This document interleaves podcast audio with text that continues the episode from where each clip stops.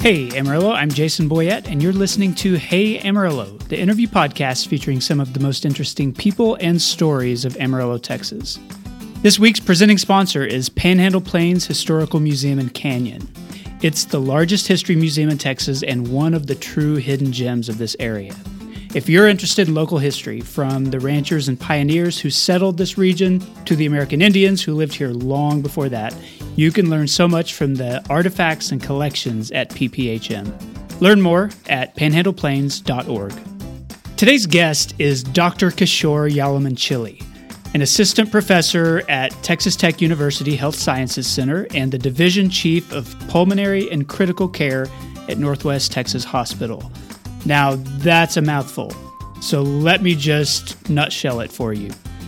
He's a respiratory specialist and a critical care doctor who has spent the last four plus months of this pandemic treating COVID patients in the ICU of Amarillo hospitals. During that time, Kishore has been using Facebook to educate the public, and he's developed quite a following.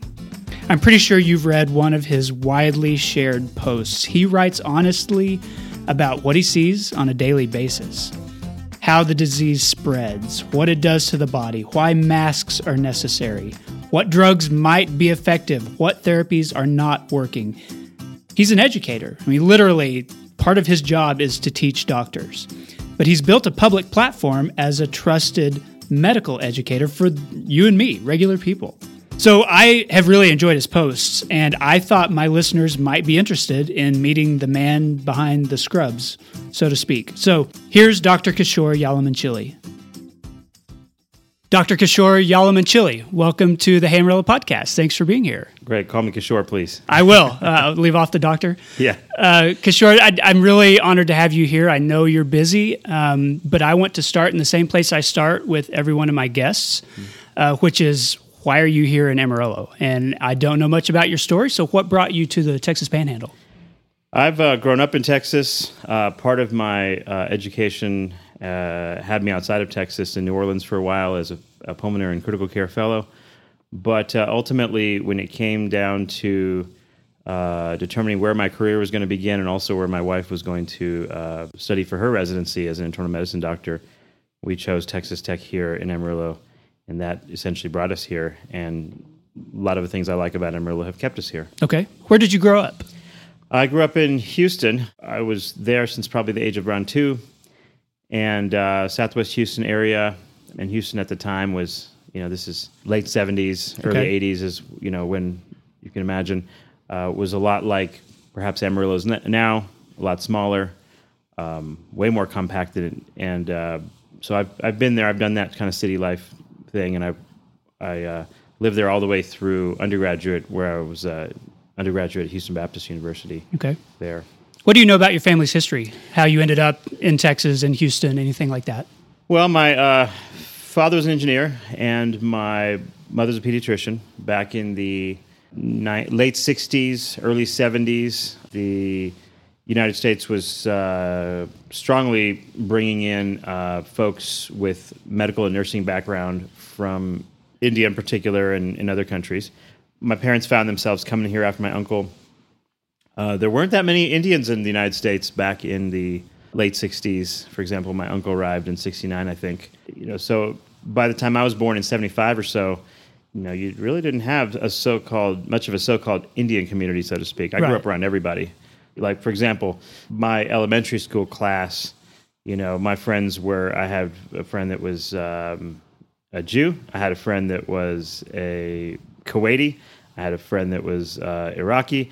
I had a friends that were Indian. I had friends that were black. I had friends that were you know white Christian. I mean, like you, mm-hmm. you name the person, and uh, I've been around them. Pretty like, multicultural in a sense, yeah, then. right. And it, it, in America, where everyone can uh, hang out and uh, and not uh, freak out out of each other's uh, histories.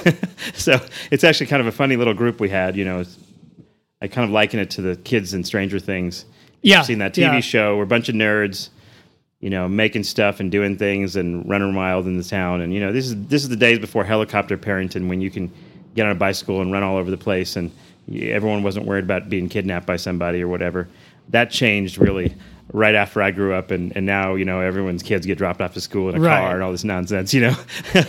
so that was that's kind of my background. Just really just stayed very busy and pretty free, free spirited, I would say. I'm, I'm always interested with, you know, first and second generation immigrant families, you know, like yours, how hard the family works to hold on to, you know, some cultural elements from country of origin to assimilate into, you know, some of what's happening in the United States. I, I mean, I wonder what that was like with your family.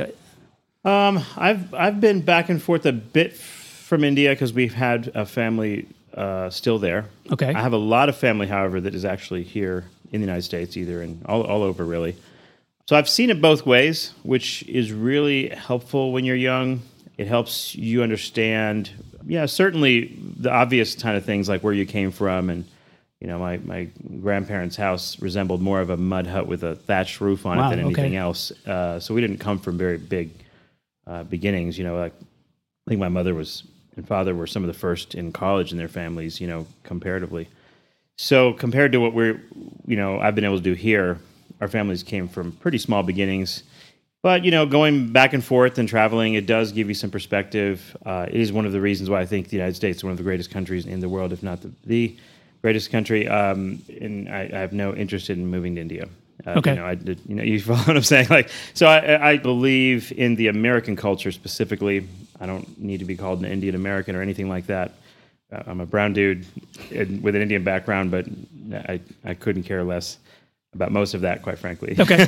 You When- understand what I'm saying? in a sense. So, I, although I do know my uh, native language, we spoke it in the house, and even that multilingual element does help you understand other languages. It helps you with sound. It helps you understand people. So there, there are benefits to having that, and we've tried to do that with our children as well. Okay. Is speak our, our language. Um, What was that house. language? Telugu. It's a South Indian language. Um, th- there are a lot of bad things to learn from places like India too. For example, our own state has split in half, not in the recent uh, past.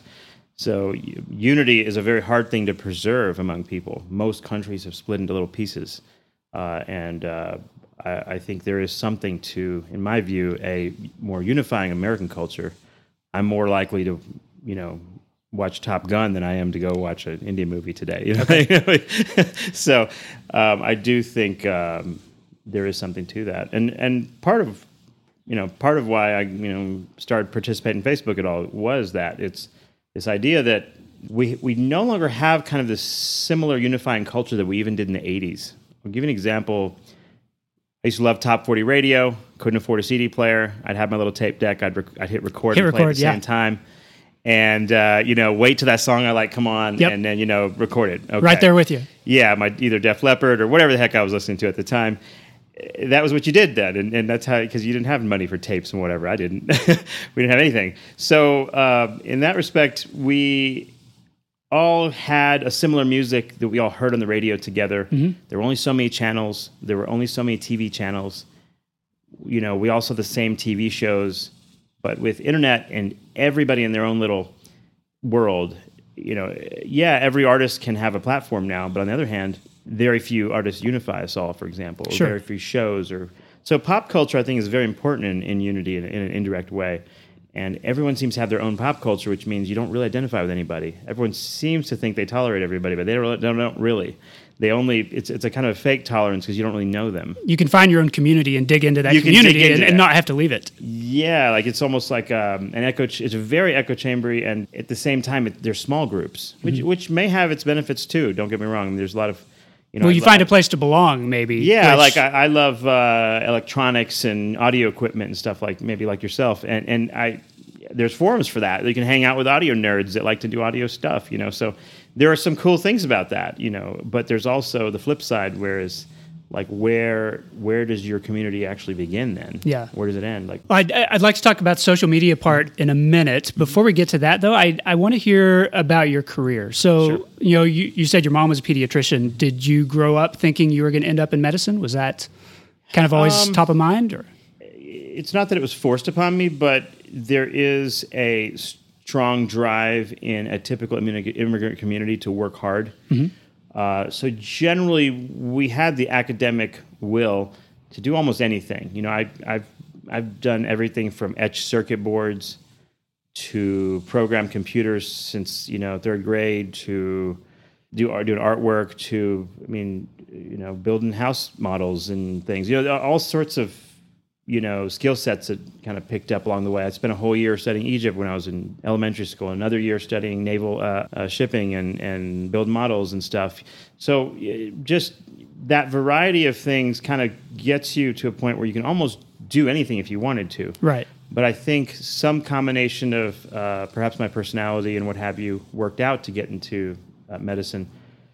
Usually, uh, if, if, you're a sharp person, you can get into things like medical school. Then the question is, what do you do afterwards and what's right. going on? How did I wind up in pulmonary critical care? Yeah, exactly. I, you know, I thought I was going to medical school sort of like at that age, you're sort of ego driven and you're, you're thinking, well, you know, I'm going to do something really cool, like neurosurgery sounds cool or, you know, whatever. You know, you, you have this vision in your mind of what seems cool to you as something you might do.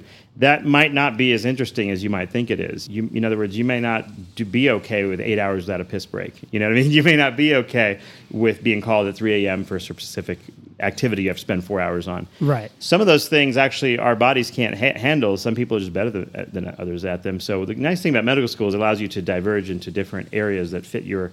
Anyone from a psychiatrist all the way to a surgeon can happen. So you can medical school is interesting. You don't have to grow up yet, in a sense, okay. you have time to grow up. To so many different angles you could take in medicine. So I kind of like that about it. So why, yeah, why did pulmonology end up being a fit for you? It's kind of weird. Like it was just, uh, it was the, I'd be the least likely person you'd ever imagine I'd be in critical care, and pulmonary and critical care kind of blend together in a lot of ways. And um, at the time, I think back when I was at UTMB in Galveston uh, as a resident, uh, it just so happened that I, discovered I was cool under pressure. You know, okay. the, the, the, and not everyone is. So if there's a cardiac arrest going on, I can handle it without skipping a beat. Now, is that a is that because that's a type of callousness? Is that because I don't I lack emotion about it? I don't know what it is, but you know, do you want someone that's flying your airplane to be panicked when it's crashing, or do you want them to be able to do the job? Exactly. So some some fields I think work with certain types of emotion sets where you can you discover that you can handle that well and you can do that perhaps even better than other people and you kind of gravitate towards maybe the things you're good at. And doing cardiac arrests and dealing with ventilators and things seemed like they worked out and i got great recommendation letters from the crowd there and i wound up in lsu at new orleans which was a phenomenal group of people better than i deserve i'm sure. And uh, they sort of made me into who I am ultimately as a pulmonary critical care physician. I actually did not know that much about pulmonary medicine going into it. I was probably okay. the least prepared because I decided this at the last second. What should I do? Critical care seems interesting, and okay, let's go for it. Okay. It was really a quite a terribly last minute decision. I very uninteresting actually, uh, but it worked out great for me. It, it, sometimes the things we choose out of instinct uh, do work out well. How long have you been here in Amarillo? Here since 05. Okay. Yeah, it's been a while already. And, you know, growing up in Houston doesn't mean you know anything about Amarillo. It's about as far as one city mm-hmm. can be from another city and still sure. be in the same state. You might as well sure. be LA, you know? Right. But tell me about your impressions of the city upon, you know, coming here, deciding this is where we're going to plant our family, this is where I'm going to start my career. I mean, what did you think about the city at that point? Well, at the time, it wasn't somewhere where I, I knew I had to stay. Okay. You know, the, the town had to sort of. Could have been just job. a stopping point. Yeah, it could have been a stopping thing. point. We were finishing up some training for my wife. And in theory, we could have gone elsewhere. We could have gone back to Houston where my parents still were. And but ultimately, what happened is my sister in law also came to do residency here, and then my brother moved here. We sort of all just sort of kind of fell into this place, and then my parents also moved here. Um, why did we decide here had a lot to do with just like an aligning of the stars, so to speak. I just got a phone call when I was working as a fellow in the ICU, and a guy was looking for, um, at the time, one of my attending teachers, and uh, asking if he wanted a job, and and uh, he said, "Well, here, no, but Kishore wants." needs a job and he's looking to go back to Texas and here I am. That okay. it was really that All it was one of those momentary like chance things in some ways that that, that transpired that way. But I think what's more important is probably like why would you stay? Exactly. Yeah. It's probably more important. Texas Tech uh, University Health Science Center um, and the people within it. I like what the deans there have done. I like what the faculty there and many of who have changed now um, in that time frame uh, have done in terms of creating a really cohesive, no drama group. It's difficult to do that in medicine with a lot of you know different egos and things like that. Um, they, especially in pulmonary critical care, uh, really allow me full rein to do what I think needs to be done. Um, I, am not nickel dime with too many meetings. I'm not a huge mm-hmm. meetings guy. Um, I like to get uh, the job done and and make sure that all of the people working with me and under me are all kind of happy. And yeah, I like I like a smooth humming machine as far as like critical care is concerned. And we've been able to create that, and we've steadily expanded from being just at Northwest Hospital to then also going to the the other um, associated long-term acute care hospitals now called Vibra, or to BSA Hospital next door and to VA, and we kind of so we built up to where our group is really everywhere. And, and there's a lot of cooperation. It's not yeah carving out our own territory. I mean, everybody's no, no not really. Um, you know, there were there were community pulmonary critical care docs along the way, and we helped them out with some of their coverage and whatnot. So we don't really have a you know competitive sort of um, attitude towards it in that respect. It you know we, we find that if we go everywhere, we diversify what we do. Then what happens is in the community we have some say about how things take place everywhere, mm-hmm. and it, it, helps us in that respect. And and being with Texas Tech, it's technically a state institution, so we try not to get too far into the weeds on individual hospitals, politics, policies. You know, we we we try to perform largely independently of all of that as well. So we are definitely not beholden to the various fiscal decisions of those okay. facilities. We're not since we don't get paid much or anything by those places. We don't also have to do everything the way specifically they say we get our own autonomy that way. Okay. So I like that kind of thing. I, I prefer an autonomous situation as a physician. Um, I, I think that's a, another topic entirely. But you, the corporatization of medicine has its own consequences that um, some of which are good and some of which are not. Okay. As many of us would uh, attest to. I'm I'm thinking about the difference right now between, like, say, a hospital in Houston and a hospital in Amarillo, and what one might look like because it's in the middle of this big urban environment, and what mm-hmm. ours might look like as sort of the hub for all of the Panhandle. Sure. Is there something about a type of hospital like Northwest or like BSA might be in this area that's different from some of those other ones? Um, well, the, for starters, the, medicine is somewhat about scale. So, like, mm-hmm. if you have to have a very, very specialized orphan disease, of which there's not very many cases of something, you're not going to have a specialist like that in Amarillo because sure. there's simply not enough cases of that one thing that's going to be something where people might fly from all over the state to to get that one person's expertise about one detail. So those types of medical centers, like the Texas Medical Center in Houston or Parkland in Dallas, they tend to be much larger, much uh, uh bigger conglomerates.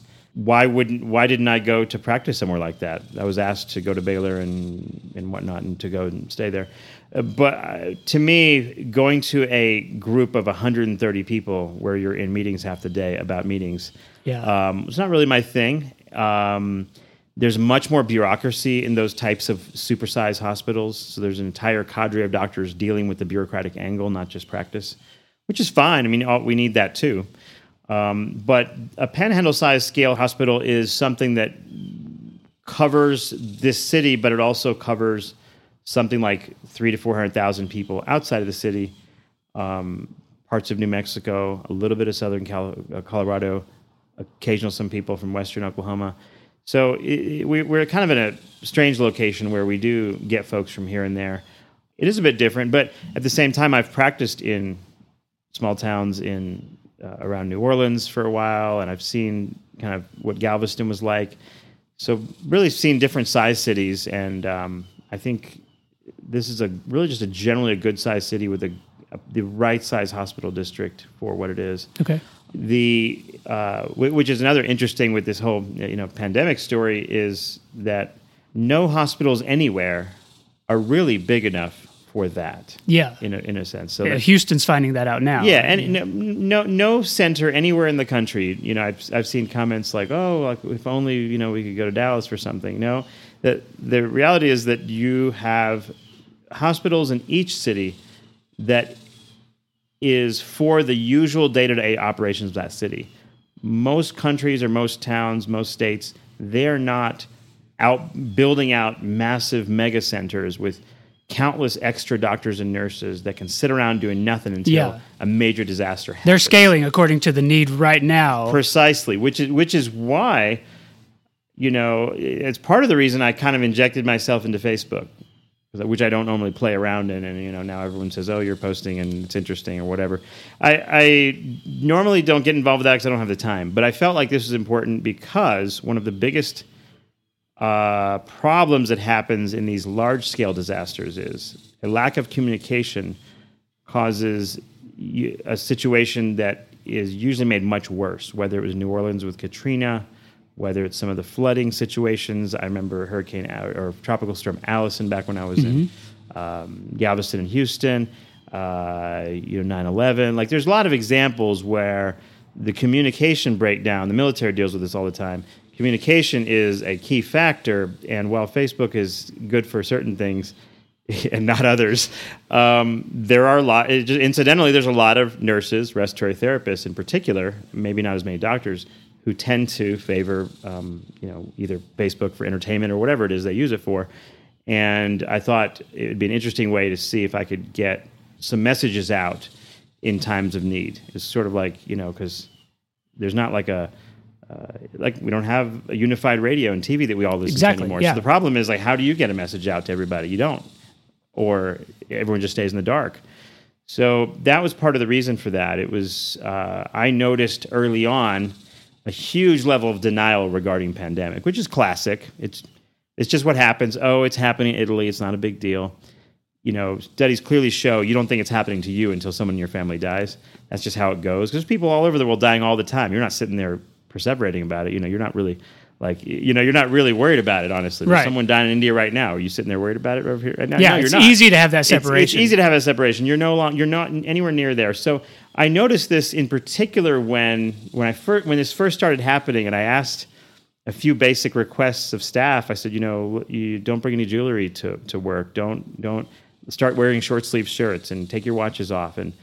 You don't bring your jackets. And a week later, because we weren't sure at the time if this was a this was spread. Was this like mid March, early March? Yeah, M- March. We weren't sure if the coronavirus in particular was spread by you know hand contamination Yeah. as much or by surface spread. We just didn't know how much it was. Turns out it's not that bad, fortunately. But at the time, we didn't know. But I figured, you know, here's a task. We see if everyone can do it. If I were to simply say it just uh, once, how many people are going to listen to me and take it for real? Yeah.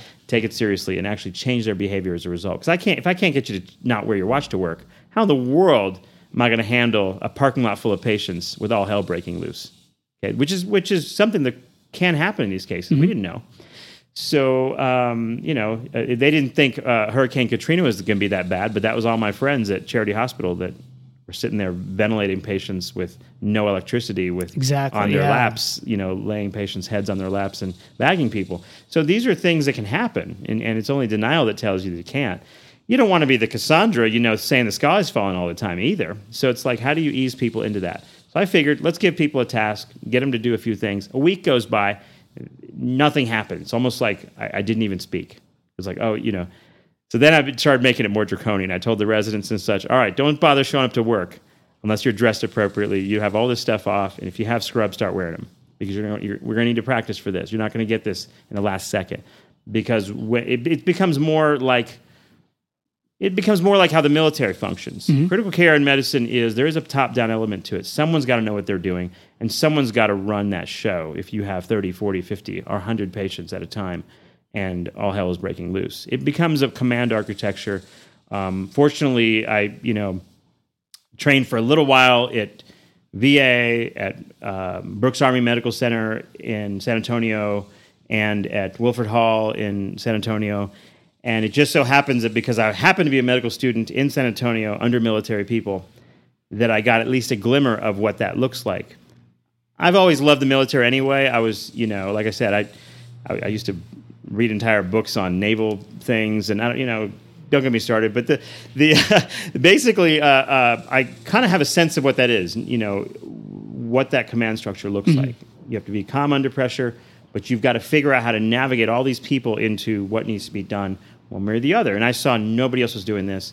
Nobody had the skill set or the background for that matter, the, the training background. I'm not saying I'm you know I'm I'm some I've had no official military training. Don't get me Right, wrong. right. right. But I've been around enough of these guys. I graduated from college, uh, and I started medical school at 19. I was the youngest graduate start in San Antonio um, because I, I skipped several grades along the way. Okay. Um, and but being with those folks at such a young age and and seeing people who were early military officers in training in medical and everything else a little bit rubbed off at least enough to make me know that that stuff is important like there is a element of that that they don't teach you in college in high school you're not getting that you know without a few few of those experiences and so, of course, we've had bad years in critical care. We, on a normal year, we could ha- run out of meds, we could run out of ventilators, or we could run out of beds. We go on diversion periodically in town where you know we don't we can't take any more patients. Mm-hmm. It happens here Okay. on a normal basis. Forget about you know pandemics and whatnot. So when I saw this, I was like, uh, this is like a tsunami coming if we can't handle a normal year sometimes with a bad flu year or what have you. So getting all these folks together, you know, we started doing some minor posts about details about what we ought to be doing. And initially, it was kind of for your staff, right? I mean, you Yeah, were just was- thinking this is yeah, it was a mix of that, and maybe it was I don't know, maybe it was a mix of me going, wait a minute, um, how do I communicate with people, but also how do I get people on the same page as far as new therapies? Like, what are we going to do with people?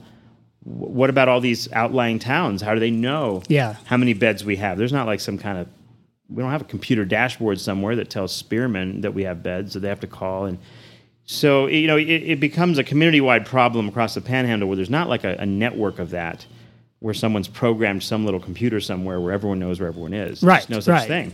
So you have to. That was part of it. Um, par- maybe part of it was. I don't know. I'm not sure uh, the, the motivations for it.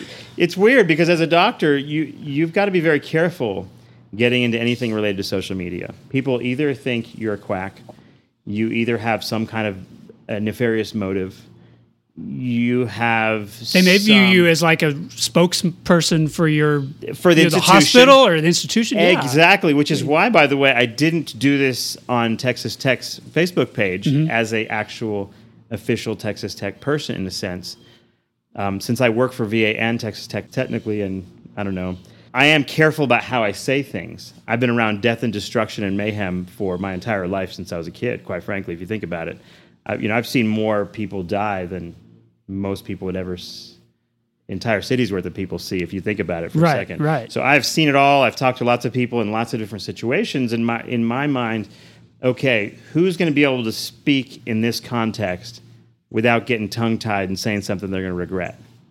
It is not Yeah. easy unless you really have a broad experience. You have to understand a liberal. You have to understand a conservative. You have to understand a libertarian. You have to understand people's uh, unusual religious viewpoints, some of which are way off the you know beaten path. You have to know all these human beings exist. and it's a written medium too, so you've got to be able to communicate that way, which is not a guarantee. which is not a guarantee either. You have so how do you say just enough that you're not going to say the wrong thing? Uh, you can imagine how many times I have to sit and proofread what I'm writing. Yeah, to I wondered sure, that. Okay, wait a minute. Like, okay, how is this coming off? You know, what am I trying to say? Yeah, I'm ejecting some bias because I really think this is important. Because I, because if you say it, everything is just simply data. You know, people interpret whatever they want out of it. That's Exactly, the problem. yeah. So if you say, say that five people died, some people say, "Oh my God, five is too many." Like nobody cares. You're, we're all monsters. On the other hand, if you ha- say that five people died, uh, uh, people say, "Well, see, it's not that bad. Yeah. It's only five people." You know, so there is this weird sort of spectrum of people and what they think a risky situation looks like. What how do you calibrate that? How do people know what a normal hospital looks like? Wh- how easily one can be overwhelmed? How easily a town can be overwhelmed? Um, I was worried even at the time of like where in the world is our food supply going to come from? All the the major game theory concepts of flu pandemics posited just truly apocalyptic situations, meaning inability to bring food and food to the city, transportation, uh, uh, people out of work because of being sick, uh, people out of work because families being sick. We had a little bit of that with meat packing and such, and and a little bit of that with a run on the stores. If you've never been in a hurricane area, you don't know what a run on stores looks like, yeah. and you may not know That that. in Amarillo. here, so- It's never happened here. I don't not not that I've lived here, so I was like, okay, people don't really get it because they haven't lived that. They haven't lived in New Orleans where you you you, you have a hurricane every so often and the, the Walmart goes empty. It doesn't actually fill up for several days after the hurricane's gone. You know, people don't realize that you just don't know where your food's coming from. You don't want to incite a panic. You don't you don't want the hoarding necessarily, but then if you don't semi hoard, how's Walmart going to empty the shelves so they can fit more stuff in it? On the other hand, this is not something isolated to say one town like New Orleans was.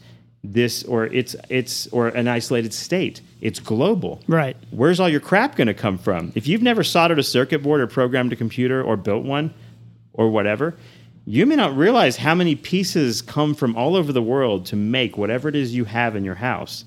And my concern was not just the medical mayhem, but that all of the people, all the medical staff would be dealing with potentially home mayhem regarding sick family members, food supplies, and everything else.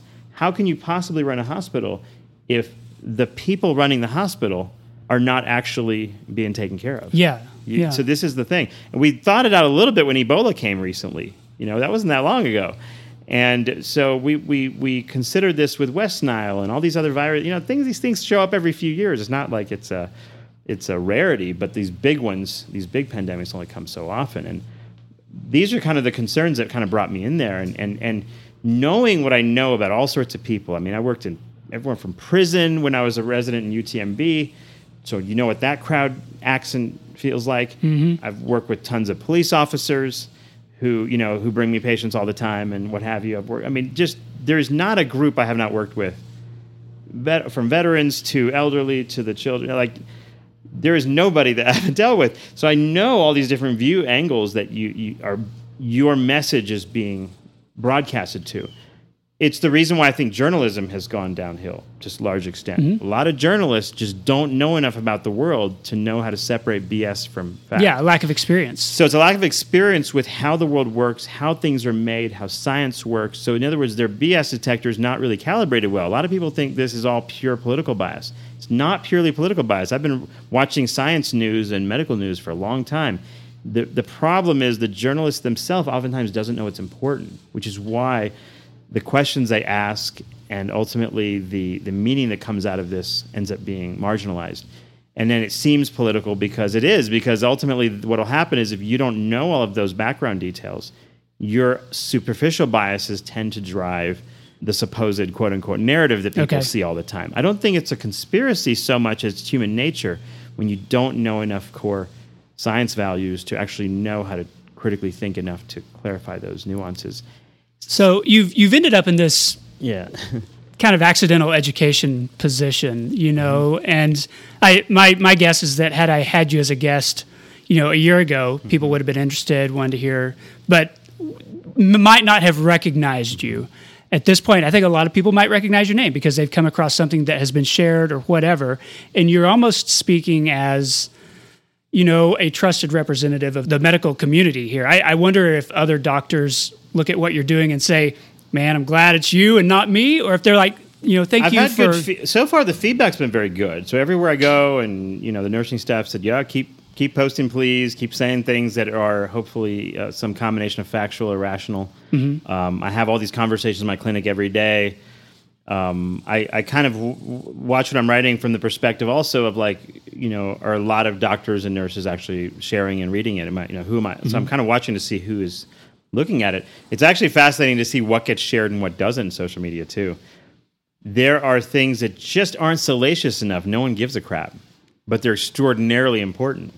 So that people's calibration of what's important is the real conspiracy. It's not Yeah. real- like in other words, we create these situations for ourselves where we just don't know what matters, and then we we think the media is at fault necessarily, but because we, are not noticing.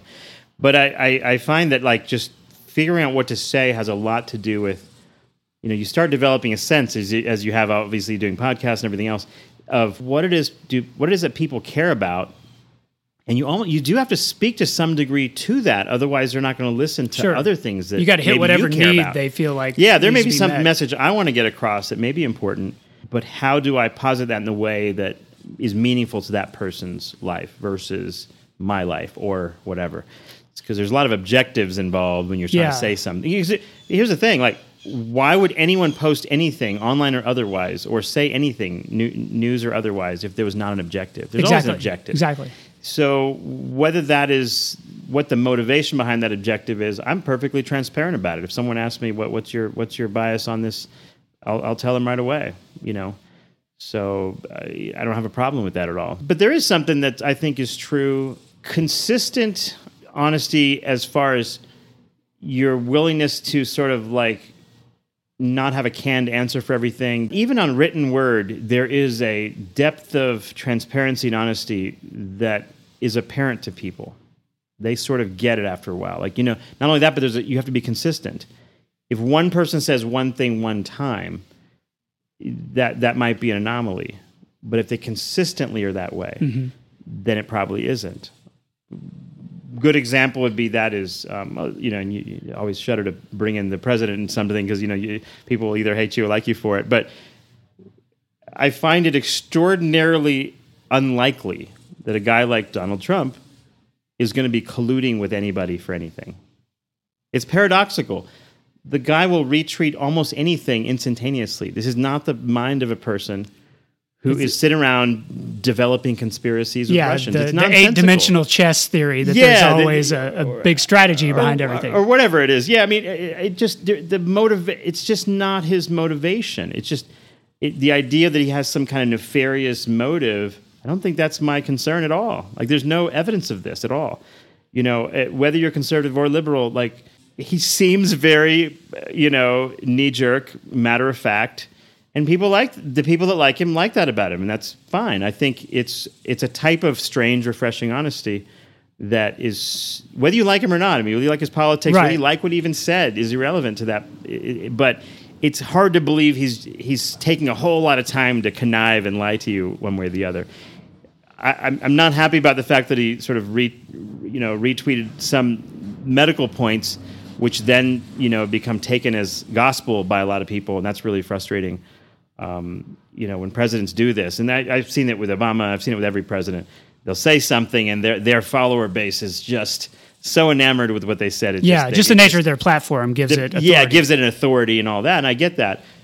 So that that's sometimes annoying, but I don't think there is a an indirect trustworthiness that what he says is actually what he means. That's what I was trying to get at when I was posting. Is there's not a really great reason for you to make stuff up, and even then, there's conspiratorial people that have come on and accused me of who knows what. You know, mm-hmm. like you may not see all the messages, but when they when they show up in the you know thousands of people you add as little followers, you you wind up with all sorts of messages from people that you're not sure is it okay? Is that psychiatric illness? Like, did you not Yeah. pay attention to a word I just said? I just said this in the, the message, but you're saying I said something different. It's weird how people take data and they they turn it into a different set of information than you're trying to convey. How, how do you deal with that? Because you've, I mean, you've almost made yourself a public figure Yeah. related to something very controversial, and so I know you you get pushback that we may or may not see. I've gotten used to it in a way. Is it that because calmness under here- pressure Here's the just thing: doesn't- in critical care medicine, what we do is deal with death every day. Think about that. I mean, you know, in the United States, twenty percent of people that come to the ICU are going to die of something or another. Hmm. It, they're just their time to die, and that's just how it goes. So, one, you have to get a comfort level with one of the worst parts of a person's fears Okay. in terms of their family member dying, them dying. You know, the, it's something we have to address every single day. You can imagine how many different viewpoints come at me every day just from that alone normally. You're you're dealing with Th- I'm the dealing, worst. that I'm dealing with that every with day, Yeah. right? The difference is I don't have to deal with it like a politician deals with it. I don't have to lie to everybody every day about everything because I want a specific base that I'm going to say one thing to, and I want voters over here I'm going to say another thing to, even though I don't prioritize it two equally. You follow? Like, Yeah, So I, yeah. when I'm saying this uh, in Facebook, I can say it purely from my perspective, and that's the end of it. Um, believe it if you want, use it if you need to, but I don't have to convince you of anything. I don't need your money. And money. you don't feel the need to just No, carry on an your argument money. with I neither need your right. I don't need your money. I don't need you as Yeah. a patient necessarily. I have a gajillion number of patients coming in. It's it's it's neither here nor there for me. it, it, it, I don't have any real particular motive in that respect. I have no conflict of interest, so to speak, that concerns me, except I want the hospital center to run smoothly so we right. don't all have mayhem. Um, but uh, yeah, the the yeah, all of that's been fascinating. But I think it comes from a position where we're used to doing a lot of teaching because I teach a lot of residents, um, hundreds of residents put through school. And so I train doctors, not train students necessarily. Okay. I train people already doctors to become better doctors, essentially residents and such, so they can go get their licenses and everything. So we get we field lots of questions both from a highly technical perspective, or if I've spoken to national audiences in the past, um, you know that's a different level. Or if I'm speaking to a nursing group, that's a different level. If I'm speaking to um, a patient group, that's a different kind of. So I'm, I've gotten used to a huge variety of audience types. So I I do tend to speak to the audience that um, I'm addressing. I very easily can turn the switch off regarding uh, like techno speak and what have you. Uh, you know, I, I understand what it's like when I didn't know anything technical. I know I remember what it was like before I was a doctor, before I was a, a you know science degree and whatnot. I knew I know what words are going to be completely lost on someone that's not in that field. So uh, that I think helps as well to okay. bring across a message. You can lose someone in technical speak quickly. On the other hand, if you look at what's been happening with the hydroxychloroquine drama, you really can't get around that without actually defining some of the technobabble to people. What is a randomized controlled trial? Uh, you know, study design. What you know, these are things that if you have no idea these things exist at all, you dumb it down to the point where this drug works or doesn't work and everyone just arguing nonsense. The problem is is that you, you at some point you have to elevate the education level of everybody. And it is a strange thing but you know we don't get a lot of opportunities to train people in science speak yeah, very often. exactly. And when you have a captive audience and you go like this this is something that is useful to a lot of people. I just don't realize it. But critical thinking it helps you in everything. It helps you be better at business. It helps you be better at if you are a you know, I went to a Baptist school. It's going to help you be better minister. It's going to be help you be better at almost anything you do. Critical thinking is going to help you uh, both communicate better and also analyze your particular situation better. Um, it's going to help you analyze your risks and benefits of everything you do better. Um, so I think those are those are things that luckily in my life I got experience from a lot of people from a lot of influences from. And if I'm giving anything back, of course, you know I've taking care of probably a I don't know who knows with all the residents and everybody. It's probably over hundred thousand patients here um, in in the area, uh, give or take. You know, some we as doctors in in that kind of field do a lot for the community in a sense, mm-hmm. but this is a different type of benefit. I hope to provide to the community. It's like teaching and speaking is perhaps something that I've always been kind of good at, and I do. Maybe that's why I went into a field where a lot of people die, and that having to have those conversations is really important. So you know that, that's kind of where I kind of came at it. But I, all the different kind of folks that come at me with all sorts of questions, I have, I have no problem speaking to a paranoid schizophrenic, all the way to you know someone that's six. Hmm. perfectly normal. I have no problem with that. You're you're not going to live in a world where these people aren't there. Yeah. And this is this is kind of brings me to I guess maybe the, my my broadest point I could ever make is that a lot of different people talk about tolerance you know, tolerance for this, tolerance for race, tolerance for who knows what. The reality is, most people don't really know how to tolerate anything until they actually subject themselves to each of those types of people. Hmm. In other words, if you've never been around a violent schizophrenic, okay, you're not really sure what to tolerate. You've never been around a serial killer in a prison. I'm not so sure you know exactly what to tolerate. Yeah. Okay. so that on the on the other hand, if you haven't been around someone who is a a veteran who has had PTSD, you know, you, you're not sure what you can tolerate. It is very difficult to tolerate lots of things. Way more difficult than saying, "Oh yeah, tolerate this and tolerate that." Yeah. There's entire families that can't handle their schizophrenic family members, which is why a lot of schizophrenics end up homeless. So it's not that these are bad people, but tolerance is something you can say you can do, but only very few people really, really do. I don't care which part of the political hour you're from, and what you think about race relations or anything else, most people, and, I, am talking about every racial group, has a lot of stuff they don't tolerate. Okay, and maybe rightfully so. I'm not sure. I'm not sure what the calibration there is in terms of people's thoughts. But I, I think there's a lot of broader lessons to be learned with critical thinking, and, and it has to do with you don't really know all sorts of types of people unless you're willing to to put yourself out there to actually meet those kinds of folks. Yeah. You just, you know, and you do podcasts, you meet different folks. I'm sure a banker has a different perspective than whoever. That's why You know? I, I try to talk to as many different people as I can. Yeah. Sure, sure, but I, but but Amarillo does have a lot of great folks in it. Just to get back to the subject of Amarillo, you know, you if, if it didn't, I wouldn't be here. If one thing I'm not, I'm not an idiot. And if I thought this was a bad place filled with bad people or something like that, or everyone was quote unquote racist like they make all certain groups out to be, mm-hmm. I wouldn't be here. It's just simply not the case. I think most people gel together quite well.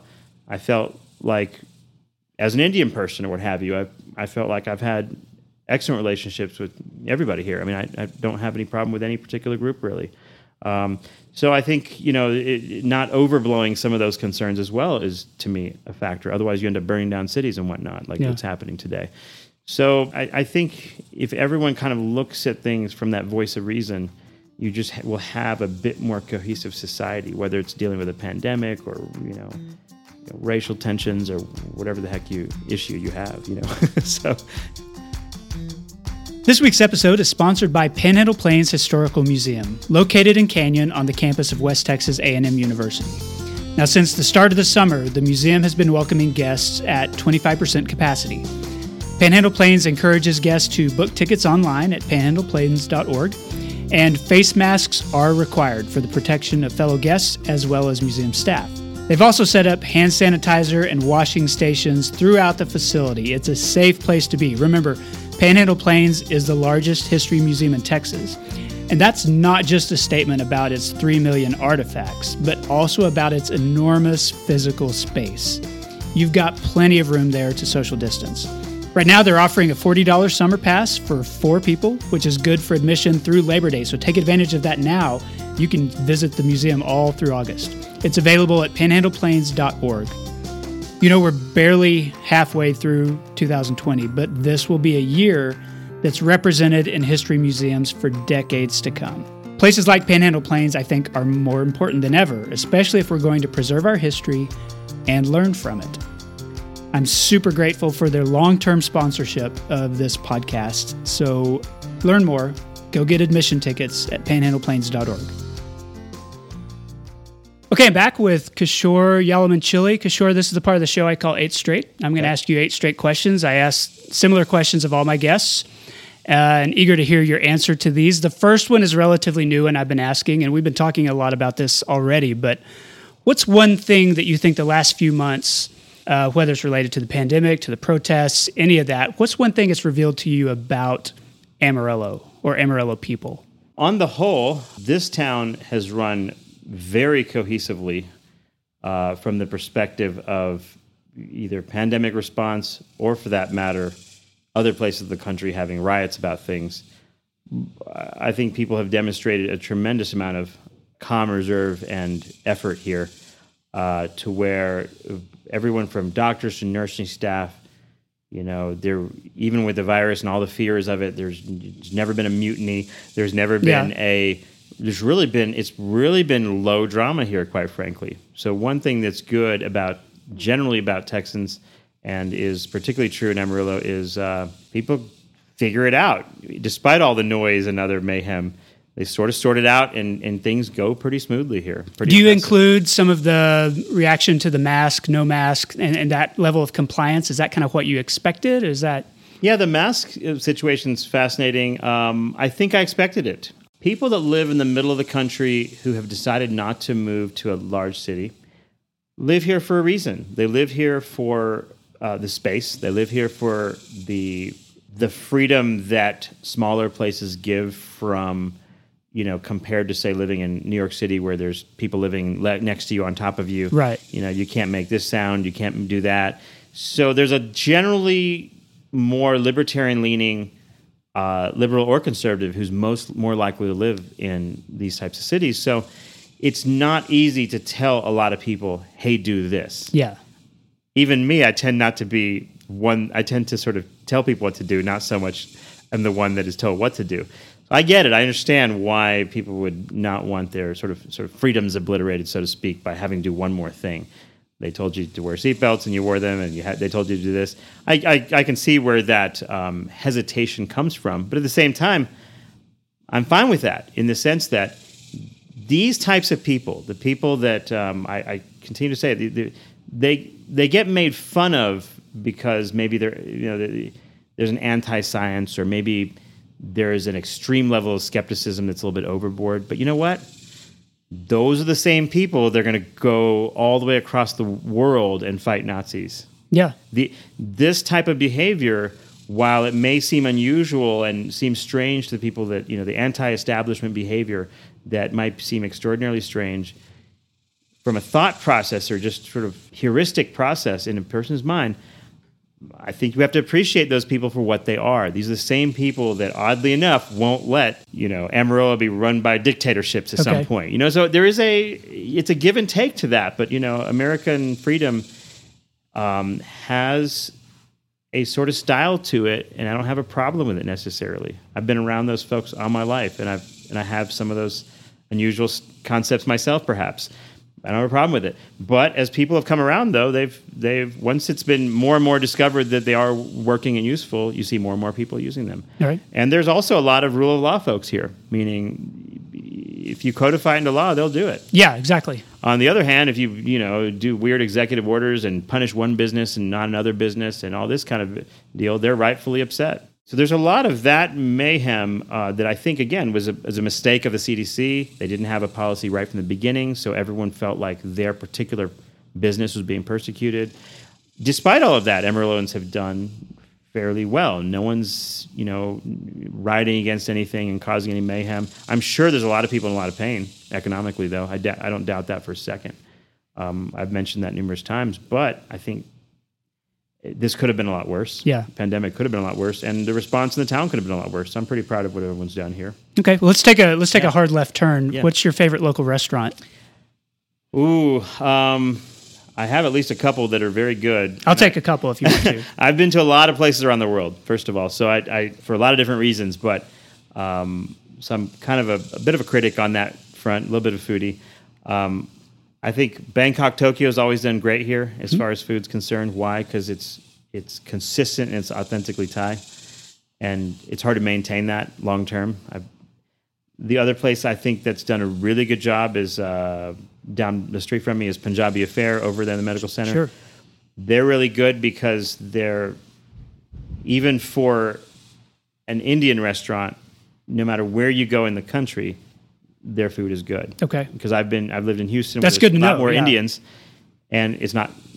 I've seen restaurants come and go like you know people change underwear. I mean like for Indian restaurants and such, and they've done a great job. What does this area have too much of? I guess heat maybe, but I don't know. I don't know. You come from Houston. So oh, Houston, yeah. Certainly, you I, can I like the drier air here. Allergies. All Allergies right. is what you have too much of here. Yeah, there, as a respiratory expert, that's yeah. Uh, there is nothing like it. Yeah, that is the one thing I see too much of. Okay, for sure, uh, uh, more than anything. what is what does this area not have enough of? What I'd like to see here is I'd like to see the schools starting, and, that, and it's just true of just uh, the region in general. Is I'd like to see science fairs being done here. Hmm, okay. What a science fair basically is is it's a judge competition where students actually create a hypothesis driven experiment and they collect data about that experiment, uh, understand the flaws and uh, uh, benefits of that experiment, and what the conclusions are. Why do you have to do this? Because if you don't actually teach that, all you ever teach is book science and taking the TAKS test and whatever, um, you're not going to have children that know what I know. Okay. In fact, I, I, even today, it's not that easy to catch up to me for any child in terms of just knowledge base. Why? Because I did all these things from when I was a kid. So if you're if, to at least provide that opportunity, and I'm not saying all kids have to learn this, but for for us to advance as a city, for us to increase our academic standing here, whether it's uni- the universities in the area or otherwise, you have to generate people who are, or at least capture people who have critical thinking ability. Otherwise, what will happen is they will leave town and they'll go somewhere else. Right. And they won't come back here Um, and that's going to always create a, a, vacuum that drives those talented people that are born in Amarillo to uh, Houston or Dallas or Los Angeles or wherever. So to bring people of that caliber back here, you need to provide those opportunities. And I think Science Fair is one of those that I participated when I was young. Makes a huge difference to go there and even just see other kids and what they're thinking, see that process play out um, actually do science, not just read about it in a book or, or read about an experiment in a book. Actually doing one, and where you where you need to actually accomplish something. Okay, my my take. how do you uh, how do you describe Amarillo to people outside this area? Um, I look at uh, the United States in general. I think small to medium sized towns, and I consider Amarillo medium sized, mm-hmm. have changed dramatically because of the advent of the internet the advent of internet shopping, the advent of some chain restaurants and other experiences. Realistically, if you go to any average, oh, I don't know, suburb in Houston, it's not that different from Amarillo. Oh, look, you got a Best Buy and you got a this and that McDonald's, whatever. There is a certain rubber stamp stamping of America that has become a little bit frustrating. It's it's just becoming culturally kind of blah. Yeah um, which is good and bad. It's, it, it, has its pros and cons, I suppose. The, the good is you have in Amarillo, I think, compared to say 40 years ago, you have a lot more opportunity here to experience a lot more things than people once did because information is available all over the place, that kind of thing. Um, you, you know, even uh, we can get more in Amarillo now in terms of medical knowledge from online than I did when I was in Houston, even if I went to the library where not all the books were there. So think right. about that. You know, we have things now that a big city didn't even have when I was growing up. So to say that we're sort of like deprived of something here is nonsense. Got great schools where people have, you know, I know that people are making into great universities from here, all of that. I think in my mind, the those experiences and opportunities um, need to happen here. They'll happen if the schools make that a priority and, and work on those things. Okay. Yeah. What's your favorite neighborhood in Amarillo? Well, I'm enjoying the new downtown district over there. Okay. I'm going to not pitch my own neighborhood that I live in just because it's well, I live there, so obviously I like it. Yeah, yeah. but I, but I do like what they're doing downtown. I think that again, it's more. It does take some tax dollars, and there's a lot of arguments about whether you know. I've seen all the arguments regarding all those politics regarding it, but it creating spaces where people come together, I think is a good thing. So I, I like that little district. Okay, a couple more questions. What's your favorite local coffee shop?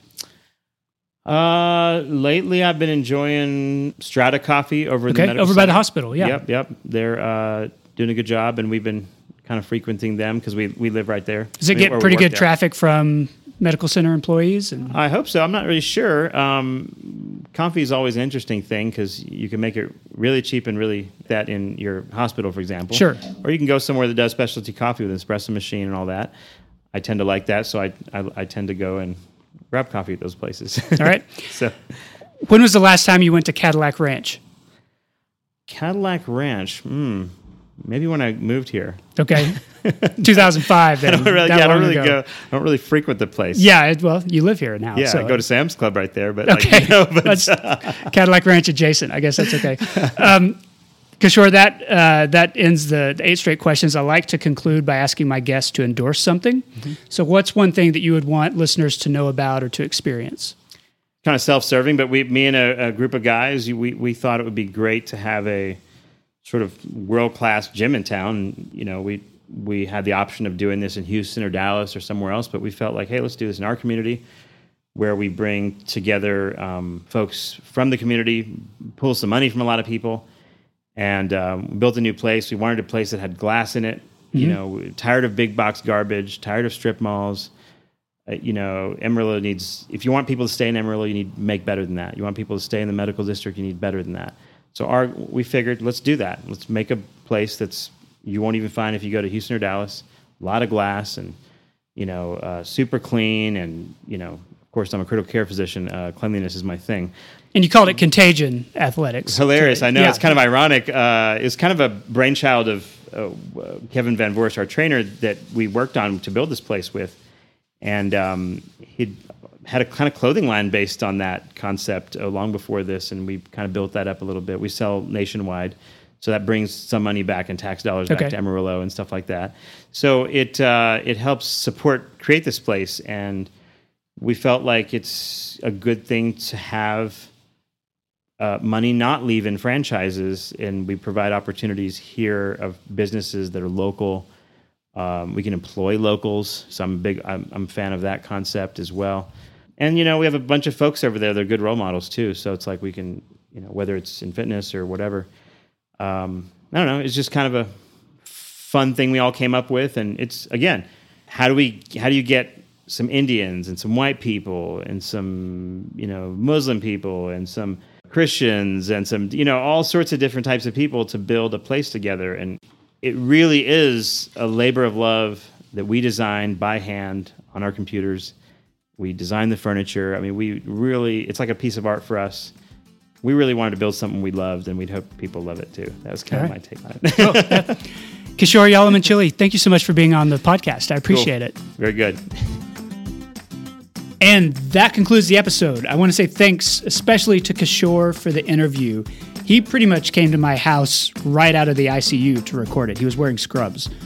Uh, also to Angelina Marie for editing the show.